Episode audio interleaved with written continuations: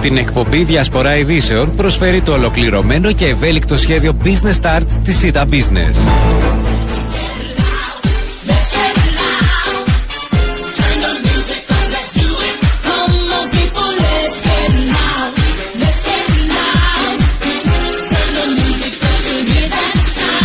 Λοιπόν, ξεκινάμε με ρυθμό σήμερα σε μια μέρα η οποία είναι καλοκαιρινή. Καλό μεσημέρι σε όλους και όλες. Μόλις ξεκίνησε η διασπορά ειδήσεων και θα πάμε μέχρι και τη μία.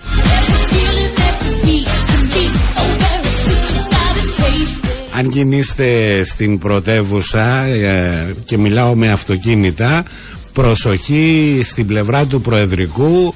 Ε, η περιοχή είναι προβληματική να το πω έτσι. Αποκλεισμένη είναι αλλά είναι προβληματική λόγω της ε, διαμαρτυρίας των πρατηριούχων.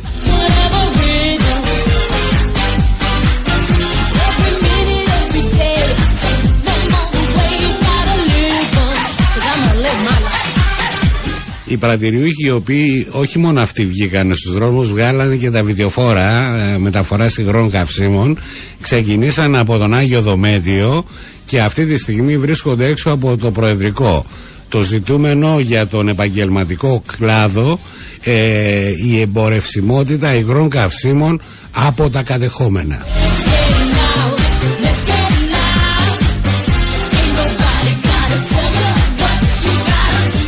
Ένα θέμα το οποίο δεν έχει προκύψει, δεν προέκυψε πρόσφατα.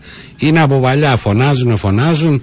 Είδαν και από είδαν οι πρατηριούχοι και είπαν ότι θα ακολουθήσουμε την πεπατημένη. Θα βγούμε και εμείς στους δρόμους και ε, ό,τι είναι να γίνει να θα γίνει.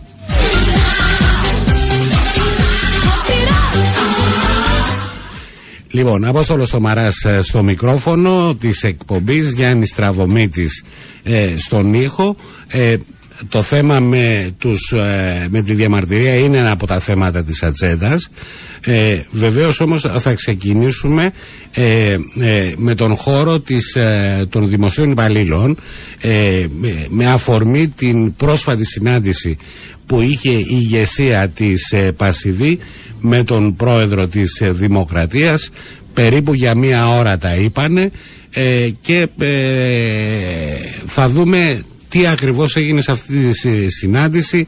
Θα μας μιλήσει για αυτό το θέμα ο Γενικός Γραμματέας Πασίδη, ο κύριος Στρατής Μαθαίο. Κύριε Μαθαίο, καλό μεσημέρι. Καλό μεσημέρι και σε εσάς και στους ακροατές. Δεν κινείστε στην περιοχή του Προεδρικού, γιατί αν κινείστε θα έχετε διαπιστώσει ότι υπάρχει μια προβληματική κατάσταση λόγω της κινητοποίησης ε, των πρατηριούχων. Λοιπόν, ε, είχατε ε, πρόσφατα συνάντηση με τον πρόεδρο της Δημοκρατίας. Ποιο ήταν το βασικό ζητούμενο της συνάντησης; Ε, είχαμε θέσει 5-6 θέματα ε, όπως το θέμα της μεταρρύθμισης του εξυγχρονισμού της ψηφιοποίησης της δημόσιας υπηρεσίας το θέμα των χαμηλόμισθων υπαλλήλων της κλίμακας 257 το θέμα της μονιμοποίησης των αορίστου χρόνου το θέμα της φορολογικής μεταρρύθμισης, το θέμα της παγωποίησης των θέσεων, της τηλεργασίας, αυτά. Μάλιστα. Ε, από αυτά τα οποία μου περιγράψατε, όλα είναι σοβαρά. Αλλά ναι. αυτό το θέμα το οποίο επήγει περισσότερο για την Πασιδή ποιο είναι; Κοιτάξτε, τα, ε, όλα τα θέματα που έχουμε βάλει είναι σημαντικά.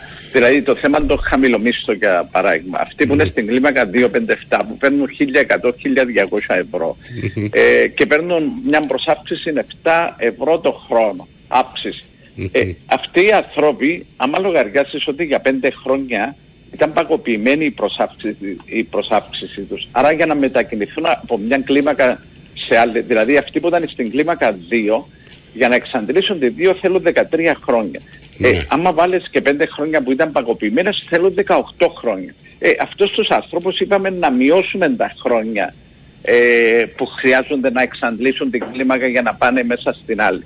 Δεν, δεν λέμε να πάρουν προαγωγή, λέμε ε, λιγότερα χρόνια ε, εντός της κλίμακας. Εντός της συνδυασμένης κλίμακας 257 κάτι ανάλογο έγινε στην αστυνομία, κάτι ανάλογο έγινε στην αρχή ηλεκτρισμού ε, και, το, ε, και ζητάμε να επεκταθεί και στο δημόσιο για τους χαμηλόμισθους. Ε, ε, το άλλο το θέμα το μεγάλο ναι. είναι το θέμα της μονιμοποίησης των αορίστου. Μιλάμε ότι έχουμε ε, 10.000, 10-10.500, είναι 6.500 στο δημόσιο, 3.500 στον ευρύτερο δημόσιο τομέα και ε, τοπική αυτοδιοίκηση, οι οποίοι δεν έχουν το δικαίωμα της ανέλυξης. Όλα τα άλλα είναι ε, τα ίδια. Ε, αυτό που λείπει είναι, ε, είναι η ανέλυξη. Αυτοί οι άνθρωποι θα είναι καθυλωμένοι πιθανώς στην κορυφή της κλίμακας τους ε, για 20 χρόνια, 30 χρόνια μέχρι να αφιπηρετήσουν αν δεν βρεθεί λύση. Ε, είναι αυτό το κομμάτι που θέλουμε να τακτοποιήσουμε και θέλουμε να κλείσει αυτός ο θεσμός των αορίστου Δηλαδή να προσλαμβάνονται έκτακτοι υπάλληλοι ορισμένες διάρκεια να γίνονται αορίστου. Δεν μπορεί το 1 τρίτο της δημόσιας υπηρεσίας να είναι ε, αυτοί οι υπάλληλοι. Υπάρχουν δυσλειτουργίες. Για να σας δώσω ένα παράδειγμα. Υπάρχει ναι, κάποιος στην κλίμακα 8, 10, 11, έχει 20 χρόνια υπηρεσία, ξέρει τη δουλειά να παίξω και να κάνω Προσλαμβάνεται ένας μόνιμος ε, στην ίδια κλίμακα να κάνουν την ίδια δουλειά. Ε, ο μόνιμος είναι ιεραρχικά σε, είναι πάνω από τον αορίστου που μπορεί να έχει και 20 χρόνια υπηρεσίας. Επομένως ε, είναι γι' αυτό που λέω ότι, ότι υπάρχουν προβλήματα και δυσλειτουργίες και πρέπει να λυθεί. Ε, ε, δεν είναι. Ναι, το, ναι. ναι πείτε, πείτε μας και το τρίτο θέμα. Εντάξει, ε, εντάξει, είναι η μεταρρύθμιση της δημόσιας υπηρεσίας, ο εξυγχρονισμός, υπάρχουν κάποιες εκκρεμότητες με τη διατηματική προαγωγή. Ε, έχουμε θέσει ε, αυτά τα ζητήματα για το θέμα της φορολογικής μεταρρύθμισης. Είχαμε υποβάλει παλαιότερα έναν υπόμνημα για να προσαρμογή των φορολογικών κλιμάκων ε, έχουν να αναπροσαρμοστούν από το 2008 ε, για το θέμα της τηλεργασίας να, να κατατεθεί νομοθεσία και για το δημόσιο τομέα για την τηλεργασια ε, και τελευταίον η αποπαγοποίηση των θέσεων να σταματήσει αυτή η διαδικασία που τίποτε δεν προσφέρει. Δηλαδή η παγωποίηση των θέσεων. Μιλάμε μόνιμες ανάγκες, μόνιμες θέσεις μπαίνουν στον προϋπολογισμό το να πηγαίνω στην Βουλή για αποπαγωποίηση θεωρούμε ότι είναι μια χρειαστή γραφειοκρατία. Δεν είναι επισήμανση κύριε Μα... δεν είναι υπόδειξη μάλλον κύριε Μαθαίο αυτό που θα σας πω, είναι υπόδειξη. Απλούστατα γιατί θέλω ε, να καταδείξω το ναι. χάσμα που υπάρχει σε αυτό το κομμάτι και το μισθολογικό μεταξύ του δημόσιου και του ιδιωτικού τομέα. Μου περιγράψετε αυτό το οποίο είπατε προηγουμένως και ορθώς ως συντεχνία των δημοσίων υπαλλήλων προσπαθείτε για το καλύτερο για τα μέλη σας. Και το τονίζω αυτό το ναι. πράγμα. Ορθό το, ορθώς το κάνετε. Α, στον, ε, στον, ε, στην αντίπορα πλευρά, τον ιδιωτικό τομέα, υπάρχουν εργαζόμενοι και είναι αρκετοί αυτοί, όχι δεν είναι λίγοι, οι οποίοι ενδεχομένως με τα ίδια προσόντα όπως μου είπατε να εργάζονται με πολύ πιο λιγότερα χρήματα από 1100 ευρώ. Και το τονίζω αυτό το πράγμα. Θέλω να καταδείξω το χάσμα που υπάρχει και στα μισθολογικά μεταξύ ιδιωτικού και δημόσιου τομέα.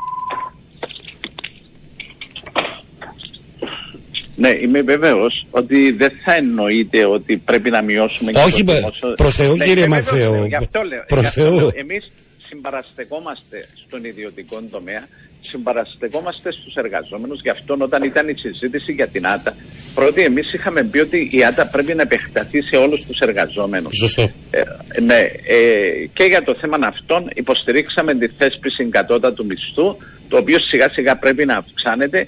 Ε, ασφαλώς με την ακρίβεια που υπάρχει, ε, με τον πληθωρισμό που υπάρχει, δεν μπορεί κάποιος ε, ε, με 1100 πόσο μάλλον με λιγότερα να τα βγάλει πέρα. Και δημιουργεί, και, δημιουργεί ναι. και, παθογένειες αυτό το χάσμα που υπάρχει.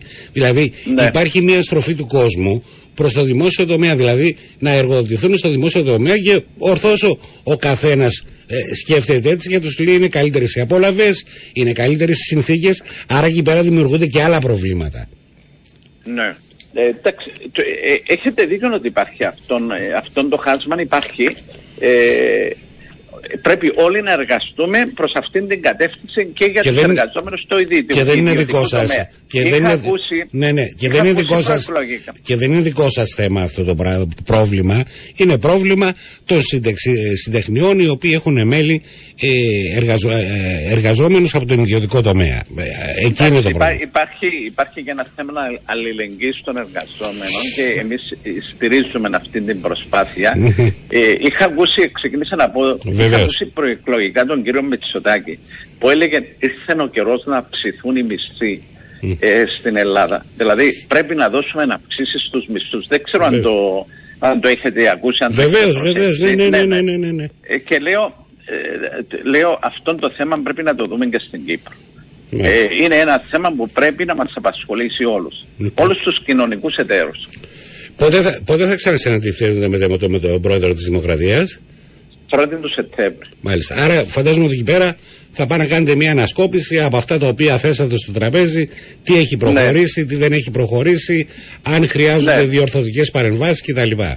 Μας χαροποιεί το γεγονός ότι ο πρόεδρος ε, από μόνος του έχει βάλει ημερομηνία για να αξιολογήσουμε την πορεία των πραγμάτων ε, θεωρώ ότι είναι καλό. Είναι καλό αυτό. Μάλιστα. Λοιπόν, σας ευχαριστώ πάρα πολύ. Ε, εύχομαι καλό υπόλοιπο της ημέρας και ε, καλό καλοκαίρι. Ε, είμαι σίγουρος ότι θα τα ξαναπούμε. Αλλά Βεβαίως, επειδή είμαστε. Ε, το ξέρω αυτό το πράγμα και είστε πάντα υποβοηθητικός έτσι όταν σας χρειαζόμαστε. Ε, καλό υπόλοιπο της ημέρας, κύριε Ματθέου.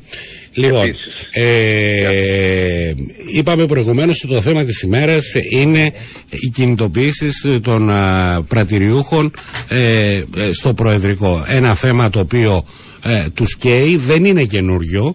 Ε, τουλάχιστον εμείς εδώ στην εκπομπή το έχουμε, έτσι έχουμε ασχοληθεί μαζί του ε, αρκετές φορές και πάντα οι πρατηριούχοι φωνάζανε ότι κάτι πρέπει να γίνει με τα υγρά καύσιμα από, από τα κατεχόμενα. Και μάλιστα τώρα που φαίνεται ότι όλα αυτά τα μέτρα τα οποία είχαν ληφθεί βαίνουν προς κατάργηση. Αυτό το θέμα θα συζητήσουμε με τον κύριο Κυριάκο Λουκά, παρατηριούχο. Κύριε Λουκά, καλό μεσημέρι. Σας χαιρετώ από το Προεδρικό. Είμαστε εδώ στην ε, εκδήλωση που έχουμε. Χαιρετώ τους ακροατές σας. Λοιπόν, για κάντε μας έτσι και λίγο το reporter για λογαριασμό της εκπομπής. Πώς είναι τα πράγματα λοιπόν, στο Προεδρικό; Πολύ ειρηνικά, εντάξει, κατανοητά. Ε, είμαστε γύρω στα 70 βιντεοφόρα Παγκυπριά. Ναι, ναι. Ε, περάσαμε από το οδόφραμα του Αγίου Δομετίου. Ε, έγιναν κάποιες δηλώσεις. Mm-hmm. Φυσικά τα γνωστά. Mm-hmm. Και τώρα είμαστε στο Προεδρικό και ε, ομάδα του συνδέσμου, του Παγκυπρίου Συνδέσμου Πρατηρίχων, ε, πήγε μέσα για να επιδώσει το, τα αιτήματά μας. Τα αιτήματά μας βασικά, ναι, ναι. τα γνωστά λέτε και εσείς, τα συζητούμε τακτικά χωρίς να έχουμε μέχρι στιγμής αποτέλεσμα. Λοιπόν, να πάμε λίγο στη μεγάλη εικόνα, έτσι. Το, το, το ζητούμενο για τους πρατηριούχους ποιο είναι; Είναι ο Τομαράς ο οποίος περνά στα κατεχόμενα και βάζει 50 ευρώ βενζίνη στο αυτοκίνητό του ή είναι ο στραβομήτης ο ηχολήπτης μας και είναι το λέω έτσι για να δώσω μία έμφαση που εμπορεύεται καύσιμα δηλαδή φέρνει μεγάλες ποσότητες ε, καυσίμων από τα κατεχόμενα και πλέον τις ε, πουλάς στις ελεύθερες περιοχές. Λοιπόν, λοιπόν, λοιπόν, λοιπόν. Η εμπορία καυσίμων απαγορεύεται ρητά. Μάλιστα. Ακόμα και η προμήθεια καυσίμων απαγορεύεται ρητά. Διότι ναι. υπάρχει ο κανονισμός της πράσινης γραμμής, κύριε Τωμαρά, ο οποίος λέει ότι η ανταλλαγή προϊόντων πρέπει να γίνεται από προϊόντα τα οποία παράγονται στο χώρο.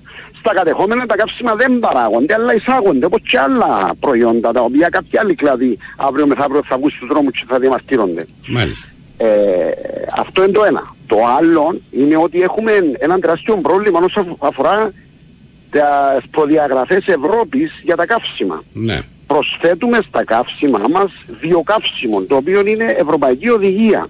Προσθέτουμε χημικά πρόσθετα, τα οποία ναι. διασπούν το βιοκαύσιμο, το οποίο έχει κάποιες κακές ιδιότητες τέλος πάντων.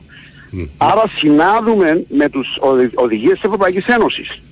Από την άλλη, έρχεται ο πολίτης, πάει στα κατεχόμενα και βάλει ένα προϊόν το οποίο δεν έχει τις προδιαγραφές Ευρώπης. Αυτό εγώ το θεωρώ αθέμητο ανταγωνισμό mm-hmm. και μετά ξεκινούμε να μιλούμε για τους δείχτες φορολογικούς δείχτες. Ε, σίγουρα υπάρχουν ε, ε, ψηλοί φορολογικοί δείχτες σε σχέση με τα κατεχόμενα, όχι και τόσο σε σχέση με την Ευρώπη, οι οποίοι μιλούμε για άλλα, άλλα δεδομένα όμως στην Ευρώπη. Εσείς πιστεύετε ότι τώρα που θα καταργηθεί αυτή η επιδότηση ε, ή η μείωση που υπήρχε ε, στις, τιμές, στις λιανικές τιμές των καυσίμων, το πρόβλημα το οποίο υπάρχει πιστεύετε ότι θα ενταθεί; Αλλήμωνο. Μιλούμε ότι τα καύσιμα κίνησης με την ε, προσθήκη του αφαιρεμένου φόρου ε, κατανάλωσης σε ΦΠΑ που είναι 8,33 σεν, Ναι. όταν εφαρμοστεί τα καύσιμα κίνησης θα είναι κοντά στο 1,5 ευρώ. Ναι. Ε, όσο μεγαλώνουν οι τιμές των καυσίμων, τόσο μειώνεται η κατανάλωση και τόσο ε, πιέζονται κάποιοι καταναλωτές και χρησιμοποιούν τις υπαλλακτικές λύσεις, αυτές που συζήτησαμε προηγουμένως, να πίνουν στα κατεχόμενα, να αγοράζουν προϊόντα χωρίς ευρωπαϊκές προδιαγραφές, αλλά και χωρίς και ο κράτος δικαίου, την εκτελεστική εξουσία, να παίρνει κάποια μέτρα. Αυτός είναι ο λόγος. Εμείς με το κράτος τα έχουμε. Μάλιστα. Έχετε, έχετε υπολογίσει ε, τα διαφυγόντα κέρδη και τα δικά σας αλλά Ναι. και τα διαφυγόντα κέρδη των κρατικών ταμείων γιατί ε, εδώ Μάλιστα. πέρα, ε, εδώ πέρα Μάλιστα. υπάρχει, υπάρχει πρόβλημα και με τους φόρους τους οποίους ε, χάνει ε, το κράτος από αυτή την ε, ιστορία. Λοιπόν κύριε Τόμαδα, τώρα που είμαστε στο Προεδρικό, κάτω από τον ήλιο, εδώ έπρεπε να ήταν το κράτος. Μάλιστα. Μετά έπρεπε να ήταν οι εταιρείες καυσίμων και μετά οι πρατηριούχοι. Μάλιστα. Διότι το μεγάλο κομμάτι της απώλειας εσόδων είναι του, των κρατικών ταμείων. Έναν υπολογισμό που είχαμε κάνει στο προηγούμενο χρόνο, 125 εκατομμύρια ε, φορολογία μόνο που τα καύσιμα, να χάνεται στα κατεχόμενα. Ναι. Μετά έπρεπε να ήταν οι εταιρείες καυσίμων και ο φτωχός συγγενής οι πρατηριούχοι, οι οποίοι με τα 4-5 σεν ε, σίγουρα έχουμε απώλεια εισοδημάτων. Οι απώλειες εισοδημάτων ξεκινούν από 15 και πάμε μέχρι και 40% σε ορισμένα ε, πρατήρια καυσίμων. Έχει σημασία πόσο κοντά στην, ε, στα κατεχόμενα Ετησι, βρίσκονται. ετησίως έχετε υπολογίσει σε πραγματικά νούμερα; Κοιτάξτε να σας πω. Ε, ε, υπάρχει στατιστική υπηρεσία η οποία οι αριθμοί μιλούν. Ναι. Δηλαδή έρχονται οι αριθμοί και ξέρουμε ότι υπήρχε ένα απώλεια από ένα δις λίτρα που ήταν η κατανάλωση στις ελεύθερες περιοχές ε, μετά τα οδοφράγματα πήγαμε στις 850.000 και πάμε κάτω. Ναι. κάτω. Εντάξει, κάποιες απώλειες είναι λόγω και της ποιότητας των ε, προϊόντων, λόγω των υβριδικών, λόγω των ηλεκτρικών, λόγω ανανόσιμων, αναλώσιμων πη- πηγών ενέργειας. Όμως είναι τεράστια η απώλεια καυσίμων. Και η εκδήλωση που γίνεται τώρα, ε, στόχο έχει να βρεθούν κάποιες λύσεις για να είναι οι ανθρώποι των καυσίμων, οι πρατηρούχοι, βιώσιμοι. Ναι. Για να μπορούν να επιβιώσουν οι οικογένειες της. Δεν μιλούμε για κάτι τεράστιο δηλαδή. Να έχει κάποιος εισόδημα να, να εξυπηρετά την οικογένεια του. Δεν ζητούμε κάτι πιο πολύ. Αυτά. Λοιπόν, ε, εντάξει, έχετε να αντιμετωπίσετε τώρα και τη, ε, ε, αυτό που είπα, είπα, τα, τα υβριδικά, τα ηλεκτρικά αυτοκίνητα, άρα κάτι πρέπει να κάνετε και εσείς ως επαγγελματίες προκειμένου να ε, προσαρμοστείτε στο νέο περιβάλλον που δημιουργείται στο θέμα των μεταφορών. Ε, Συμφωνούμε. γιατί ε, ε, φαντάζομαι ότι τα υγρά καύσιμα πλέον ε, στοχοποιούνται, ε, είναι στε- στο μάτι του κυκλώνα, βλέπετε και οι εταιρείες στρέφονται προς την ηλεκτροκίνηση, άρα εκεί πέρα υπάρχει κάποια σκέψη του συνδέσμου σας ε, να δείτε πώς θα, θα έχετε κι εσείς μια συμμετοχή στο νέο περιβάλλον, στη νέα αγορά που Μάλιστα, δημιουργείται μάλιστα. στην, ε, στη- στο κομμάτι μεταφοράς.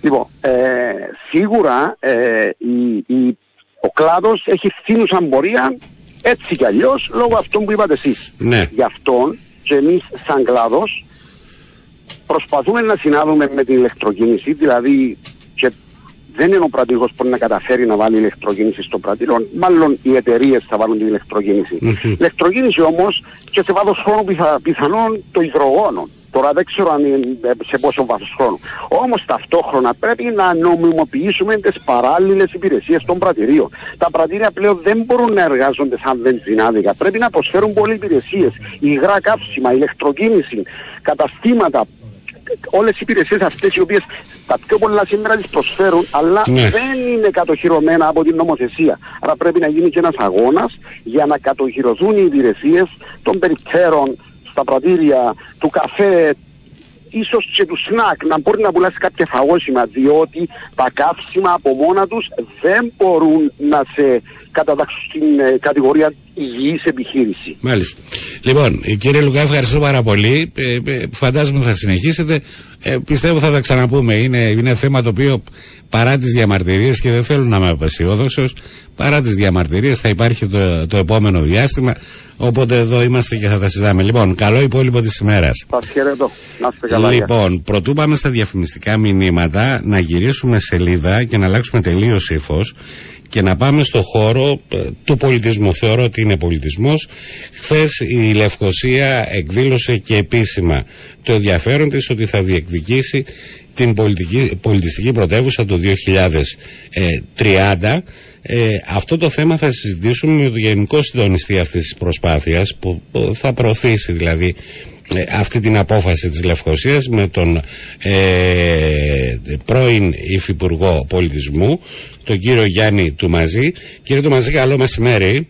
Καλό μεσημέρι κύριε Τόμαρα, ευχαριστώ για την πρόσκληση. Πάντως δεν πρέπει να έχετε παράπονο. Ε, εντάξει, αποχωρήσατε από την κυβέρνηση, από το, από το ε, Υπο- Υφυπουργείο Πολιτισμού, αλλά πάλι μέσα στα, στα πολιτιστικά δρόμενα κινείστε.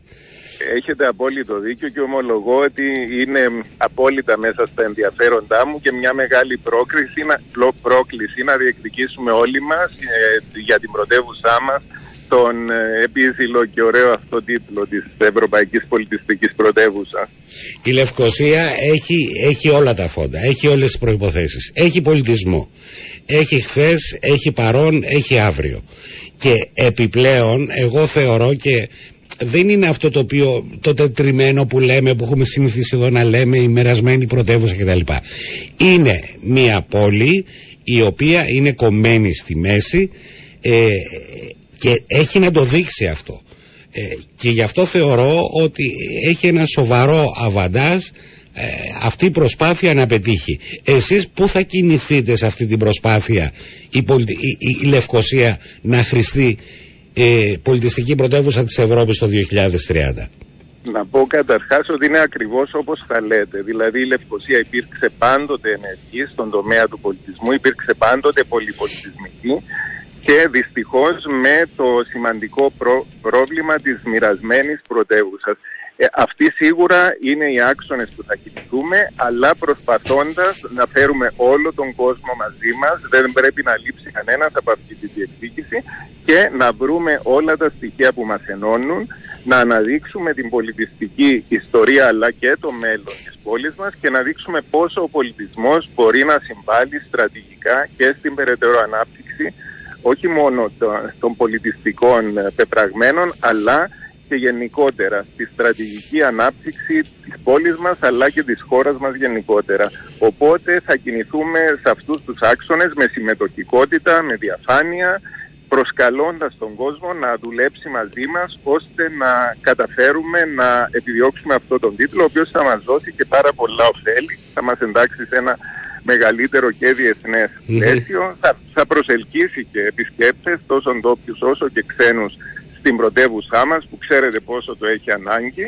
Εντάξει, είναι και τιμητικός τίτλος, δηλαδή είναι ε, το, να, το, το να είσαι η πολιτιστική πρωτεύουσα της Ευρώπης ε, ε, πέρα από όλα αυτά τα οποία ε, συμφωνώ και εγώ μαζί σας είναι, είναι τιμητικό για μια πόλη δηλαδή ε, ε, να κρατάει τα ενία για ένα χρόνο παραδείγματος χάρη ότι ε, είμαι η, η- η πρωτεύουσα, η ευρωπαϊκή πρωτεύουσα του πολιτισμού Ε, Βέβαια, ε, βέβαια. ε, και νομίζω ναι. έχουμε όλα τα εχέγγυα για να το πετύχουμε, κύριε Τομαρά. Δηλαδή έχουμε και τον κόσμο, έχουμε και τις υποδομές, έχουμε και την πολιτιστική Βεβαίως, παράδοση βεβαίως. και την τεχνολογία και την έρευνα. Οπότε είναι γύρω από όλα αυτά ε, που θα δουλέψουμε, να τα αναδείξουμε και με τη βοήθεια όλων να το πετύχουμε. Απέναντι της Λευκοσία, δεν ξέρω αν υπάρχει, απλώς θα συγχωρέσετε με έτσι λίγο την άγνοια. Απέναντι της Λευκοσία αυτή τη στιγμή έχει άλλες πόλεις Ναι, οι οποίε. μέχρι, Μέχρι τώρα έχουν εκδηλώσει επίσημα ενδιαφέρον η Λάρνακα και η Λεμεσός. Δεν Ναι. γνωρίζω αν θα υπάρξει και κάποια άλλη στο μέλλον. Να σας πω ότι η επίσημη προθε... ε, ημερομηνία υποβολής υποψηφιωτήτων θα είναι γύρω στο τέλος του χρόνου. Οπότε υπάρχει χρόνος και για άλλες πόλεις. Εντάξει, Μμμ. δεν έχουν και πολλές βέβαια, αλλά σίγουρα οι τρεις συναγωνιστές όπως τους αποκαλώ τώρα και επίσημα είναι η Λευκοσία, η Λάρνακα και η Λεμεσός. Εσείς ε, ε, έχετε αναλάβει το, ε, το γενικό συντο, το συντονισμό. γενικό συντονισμό. Μάλιστα. Οπότε βασιζόμενοι στις ήδη δυναμικές μας και λειτουργούσες υποδομές ε, του Δήμου, τις πολιτιστικές υποδομές που ήδη διαθέτει η πόλη μας, έχουμε ήδη ξεκινήσει δουλειά και σιγά σιγά στείλουμε και ευρύτερα την ομάδα μας ώστε να μπορέσουμε να ε, παρουσιάσουμε το όραμά μας ε, για την, ε, για την πόλη, για την πόλη του 30. Πώς θα είναι η πόλη του μέλλοντος μας, η πρωτεύουσα το 2030. Πότε αποφασίζετε ποια πόλη θα είναι ε, πολιτιστική πρωτεύουσα; Είναι μια μακρά διαδικασία πρέπει να πω, δηλαδή αφού προκηρυχθούν οι υποψηφιότητες στο τέλος του χρόνου αρχές του 24 θα έχουμε 10 μήνες η κάθε πόλη να υποβάλει ένα προκαταρχτη, προκαταρκτική της υποψηφιότητα. Μετά ε, μια επιτροπή, Ευρωπαϊκή Επιτροπή θα αποφασίσει την ε, βραχία λίστα, δηλαδή τις δύο τελικές υποψήφιες. Ε, και αυτό θα, θα υποβληθούν ε, οι τελικές προτάσεις. Οπότε είναι γύρω στο 25 που θα πάρθει η τελική Μάλιστα. απόφαση. Ναι, Λοιπόν, οπότε υπάρχει μια, ένας Έχει- ε, δρόμος ε, ε, μπροστά. έχε- έχετε δρόμο μπροστά σας. Λοιπόν, εγώ να, να σας ευχηθώ ε, καλή δύναμη σε αυτό το οποίο έχετε αναλάβει και το πιο βασικό, καλή επιτυχία στις προσπάθειες τις οποίες είμαι είστε σίγουρος ότι θα καλά. καταλάβα- κα- τα βάλετε και ε, πιστεύω ότι θα τα ξαναπούμε δηλαδή μέχρι το 25 ε, κατά διαστήματα θα το, θα το συζητάμε. Λοιπόν, ευχαριστώ καλά, πάρα και πολύ. ευχαριστώ. Καλό υπόλοιπο της ημέρας. Εγώ σας ευχαριστώ. Γεια σας. Γεια Λοιπόν, πάμε να ολοκληρώσουμε με το εμπορικό κομμάτι. Ξεφύγαμε και λίγο από την κανονισμένη ώρα. Ε, να ολοκληρώσουμε τις διαφημίσεις και να επανέλθουμε για να συζη- συνεχίσουμε.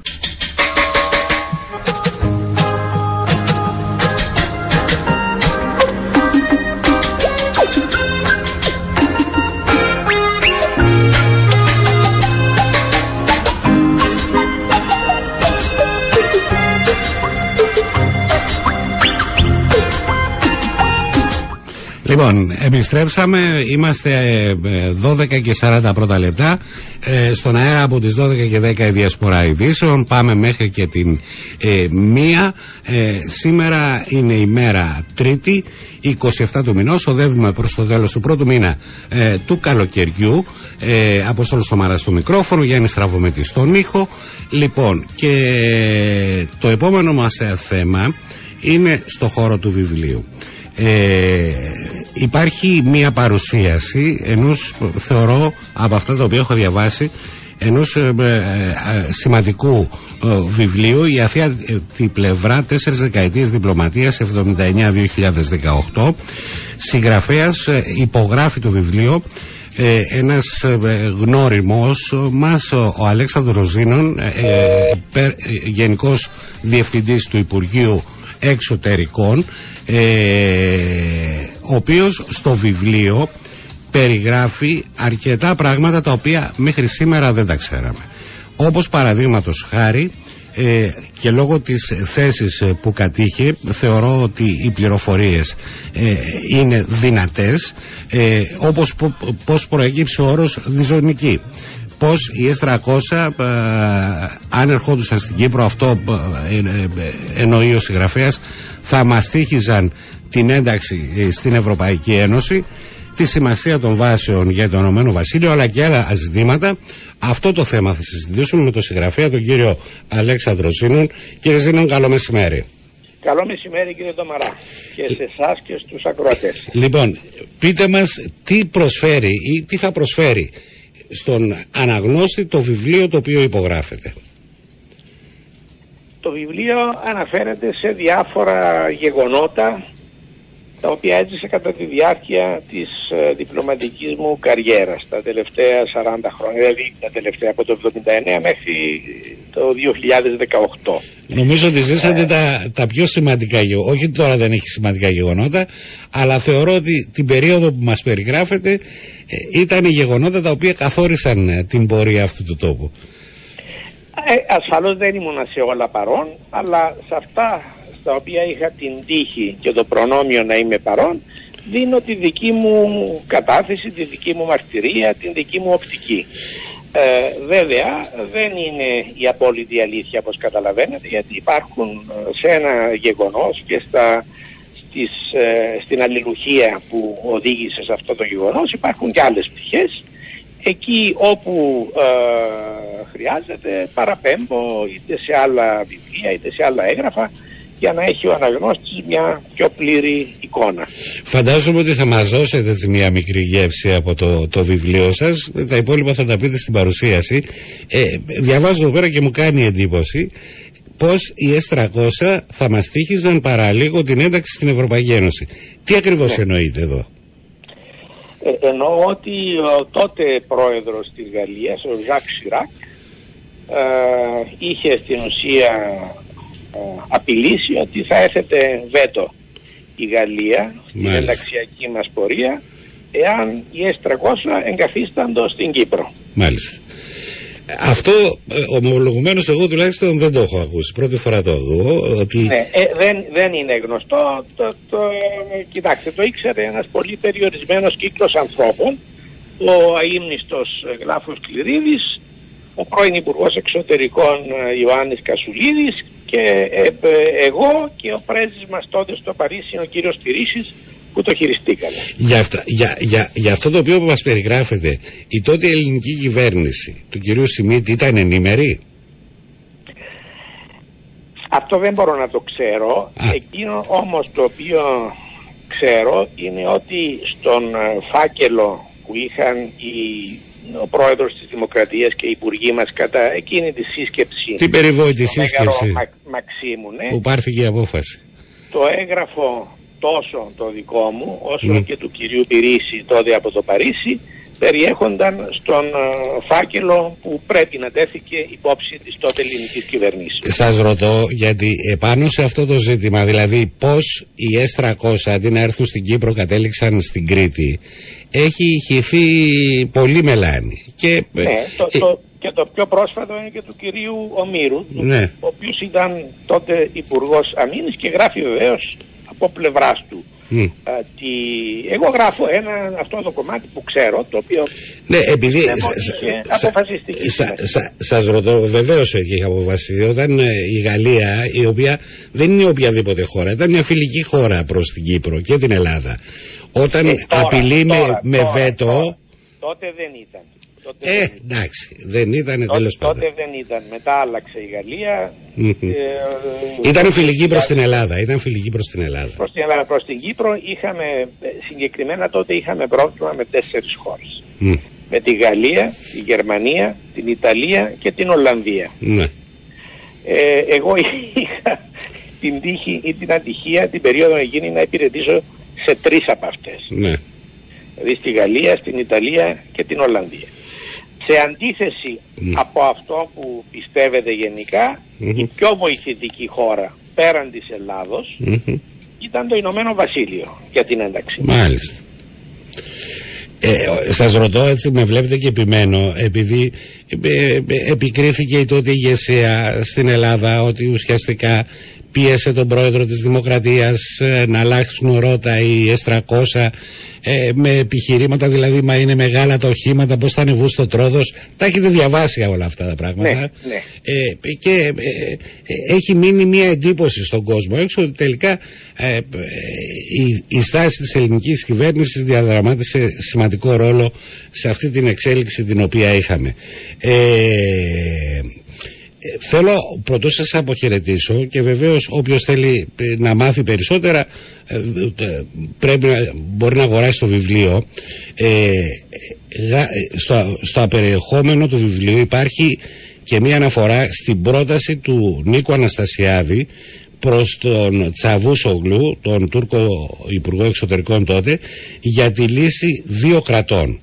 Ε, τι, τι, ακριβώς, τι, τι ακριβώς είναι αυτό το οποίο εσείς ε, παραθέτετε στο βιβλίο; Εγώ παραθέτω μια συνομιλία μου με τον τότε Υπουργό Εξωτερικών του Ηνωμένου Βασιλείου, τον Μπόρις Τζόνσον, ναι, στο ναι. Λονδίνο, όπου εκπροσωπούσα την Κύπρο σε μια διεθνή διάσκεψη Ναι. υπουργική ακριβώς τις ημέρες των ε, διαπραγματεύσεων στην Ελβετία, στο Grand Montana. Ναι, ναι. Ε, οπότε ο κύριος Τζόνσον, με τον οποίο γνωριζόμαστε από πριν, ε, σε κάποια, κάποιο διάρρημα με πλησίασε και με ρωτά τι γίνεται στην Ελβετία; ναι. Εγώ δεν είχα ενημέρωση από κυπριακής πλευράς. Είχα Μμμ. σε φιλική προσωπική βάση ενημέρωση από μέλος ξένης αντιπροσωπείας που συμμετείχε στη διάσκεψη. Μάλιστα. Οπότε δεν μπορούσα να του απαντήσω. Δεν ήξερα τι γινόταν. Έλειπα και από την Κύπρο δύο-τρεις ημέρες. Ε, οπότε του λέω, εσείς πρέπει να ξέρετε γιατί είναι ο Σερ Άλαν Ντάνκαν, ο Υπουργός Ευρώπης που ήταν επικεφαλής της Βρετανικής Αντιπροσωπείας. Ε, πρέπει να ξέρετε ε, καλύτερα. Μου λέει, έχω να του μιλήσω μερικές μέρες, άσε να κάνω μερικά τηλεφωνήματα Ναι, ναι. και ξαναμιλάμε το απόγευμα. Το απόγευμα όταν επανήλθε, μου είπε μίλησα και, μα- μίλησα και με τον Νίκο, τον, τον Κοτζά προφανώς, ε, ε, και με τον Μευλούτ. Ε, και συνεχίζει και μου λέει ο Μευλούτ μου είπε ότι αντιλαμβάνεται και κατανοεί αυτά που του είπε ο Αναστασιάδης για τα θέματα των εγγύσεων και της ασφάλειας Ναι. αλλά αν ανοίξει καν συζήτηση κινδυνεύει το κεφάλι του πριν Δεν θα- ακόμη γυρίσει γυρίσει στην πίσω. Άγκυρα. και συνεχίζει ο Τζόνσον. Είναι αλήθεια αυτό που είπε, που εισηγήθηκε ο Αναστασιάδης στον Σαβούσογλου. Ε, εγώ βεβαίως δεν ήξερα σε τι αναφερόταν και του λέω σε τι αναφέρεστε, τι εννοείτε. Μου λέει λύση δύο κρατών. Ε, εγώ έπεσα από τα σύννεφα γιατί ήξερα Ε, ότι ούτε βεβαίως. ήταν ούτε είναι η, η θέση μας αυτή. Ε, του λέω ε, δεν ξέρω αν έχει λεχθεί κάτι αλλά αν έχει λεχθεί κάτι μάλλον ο κύριος Τσαβούσογλου Δεν το κατάλαβα σωστά. ναι. Δεν έδωσα σημασία τότε γιατί μου φάνηκε τόσο εξωφρενικό που και δεν, δεν, δεν ε, συνέχισα, το ξέχασα. Όταν όμως ε, αργότερα Μμ. ε, άρχισαν να δημοσιοποιούνται διάφορες Άρχισαν να βγαίνουν ε, λεπτομέρειες. Των, αρχιε, των μακαριστών αρχιεπίσκοπων και άλλους Ναι, αλλά ναι, ναι. γινόταν και κουβέντα σε διπλωματικούς κύκλους δηλαδή αυτό κυκλοφορούσε Ναι. ε, ότι, ότι κάτι ε, το συνέδεσα στο μυαλό μου και λέω Μάλιστα. προφανώς κάτι Συμπληρώσατε τα κομμάτια του παζλ, αυτά τα οποία... Ακριβώς. Ακριβώς. Λοιπόν, πότε είναι η παρουσίαση του βιβλίου; Η παρουσίαση κύριε Τόμαρα είναι αύριο, Μμ. ε, Τετάρτη 28 Ιουνίου, Μμμ. στις 6 και μισή το απόγευμα, Μμ.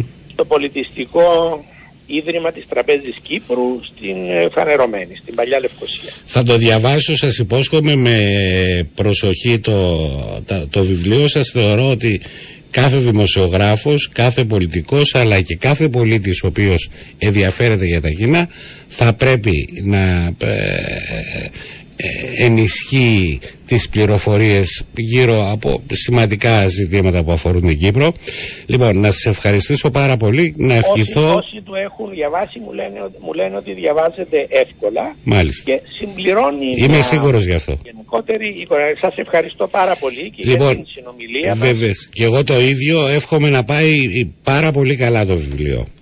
Ευχαριστώ πολύ κύριε Ταμάρα. Να είστε Καλό καλά. σας μεσημέρι. Έγινε, γεια σας. Λοιπόν, αυτά με το βιβλίο που θεωρώ ότι είναι ένα σημαντικό βιβλίο, πολιτική ιστορία της Κύπρου που ο καθένας θα πρέπει να γνωρίσει και εμείς για τέλος αφήσαμε τον χώρο της γαστρονομίας και των γεύσεων.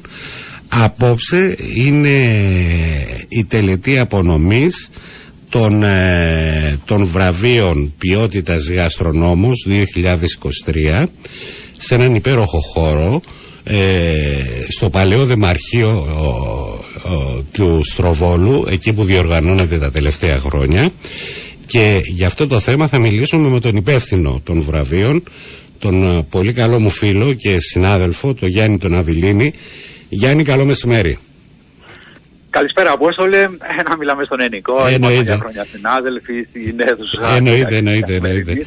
Ε, σε Ωραία αφήσα- πάσα έκανες από το πολιτικό βιβλίο για να περάσουμε Νο- στη νο- γαστρονομία. νομίζω, νομίζω ότι η πολιτική με τη γαστρονομία είναι πάρα πολύ κοντά. Λοιπόν, ε, ε, ε, συγγνώμη για την αναμονή, αλλά αντιλαμβάνεσαι ε, η ροή ε, η ραδιοφωνική καμιά φορά μας βγάζει εκτός χρόνου.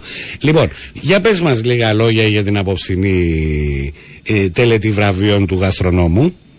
Καταρχήν είναι φέτος η ένατη φορά που βραβεύομαι ε, παραγωγούς, Κύπριους παραγωγούς. Κάθε χρόνο ο γαστρονόμος φέρνει στην ε, πρώτη γραμμή εκλεκτά μοναδικά κυπριακά προϊόντα του αγροδιατροφικού τομέα. Ναι, ναι. Φωτίζει τα success story των ε, παραγωγών και μεταποιητών τροφίμων και, το, και ποτών ε, που είναι κρυμμένα σε κάθε γωνιά της χώρας.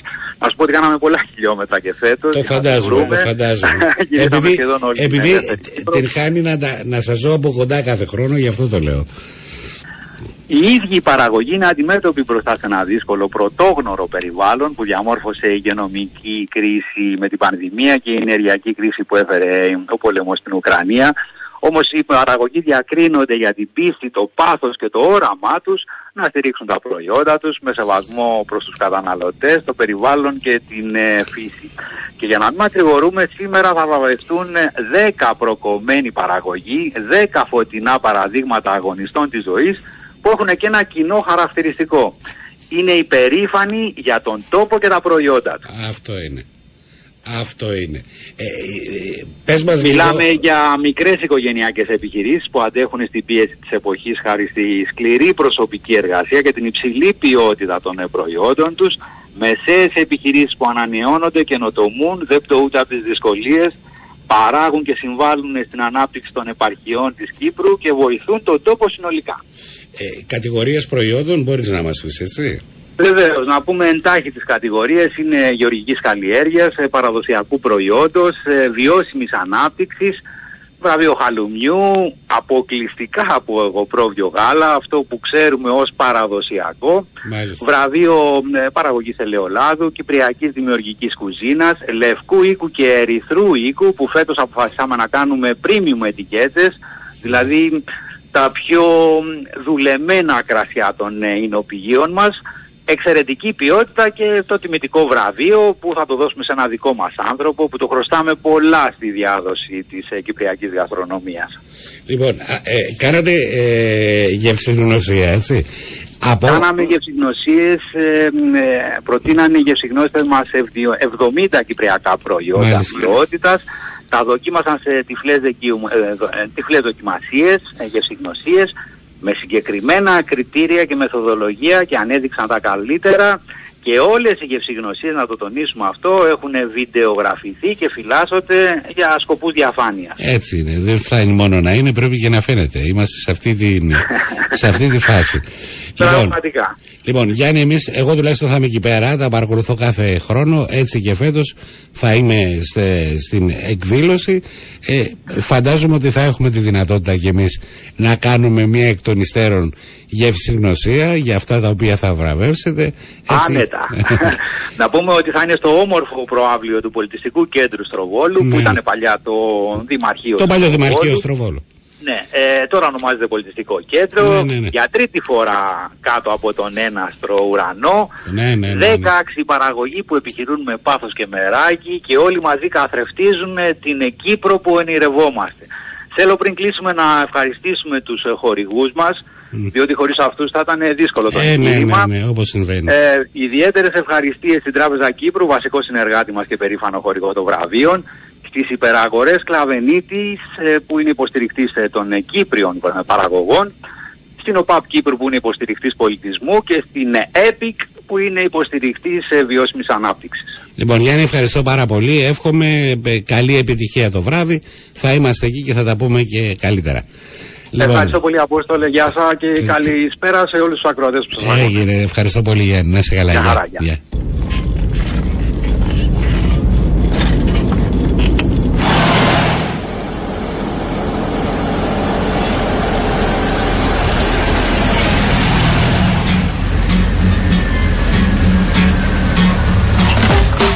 Μπορεί να νομίζετε ότι μας πιάσανε στα καλά καθούμενα αέριδες και φουρτούνες και τα λοιπά. Όχι. Είναι εισαγωγή. Όπως και κινήσαμε έτσι θα σας αποχαιρετήσουμε με ευχάριστη διάθεση και δροσερή.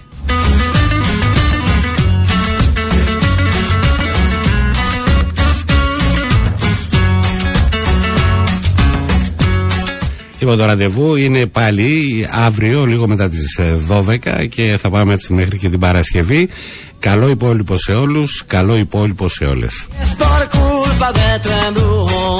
Pues sé que tú ya no me quieres y eso es lo que más me hiere, que tengo la camisa negra.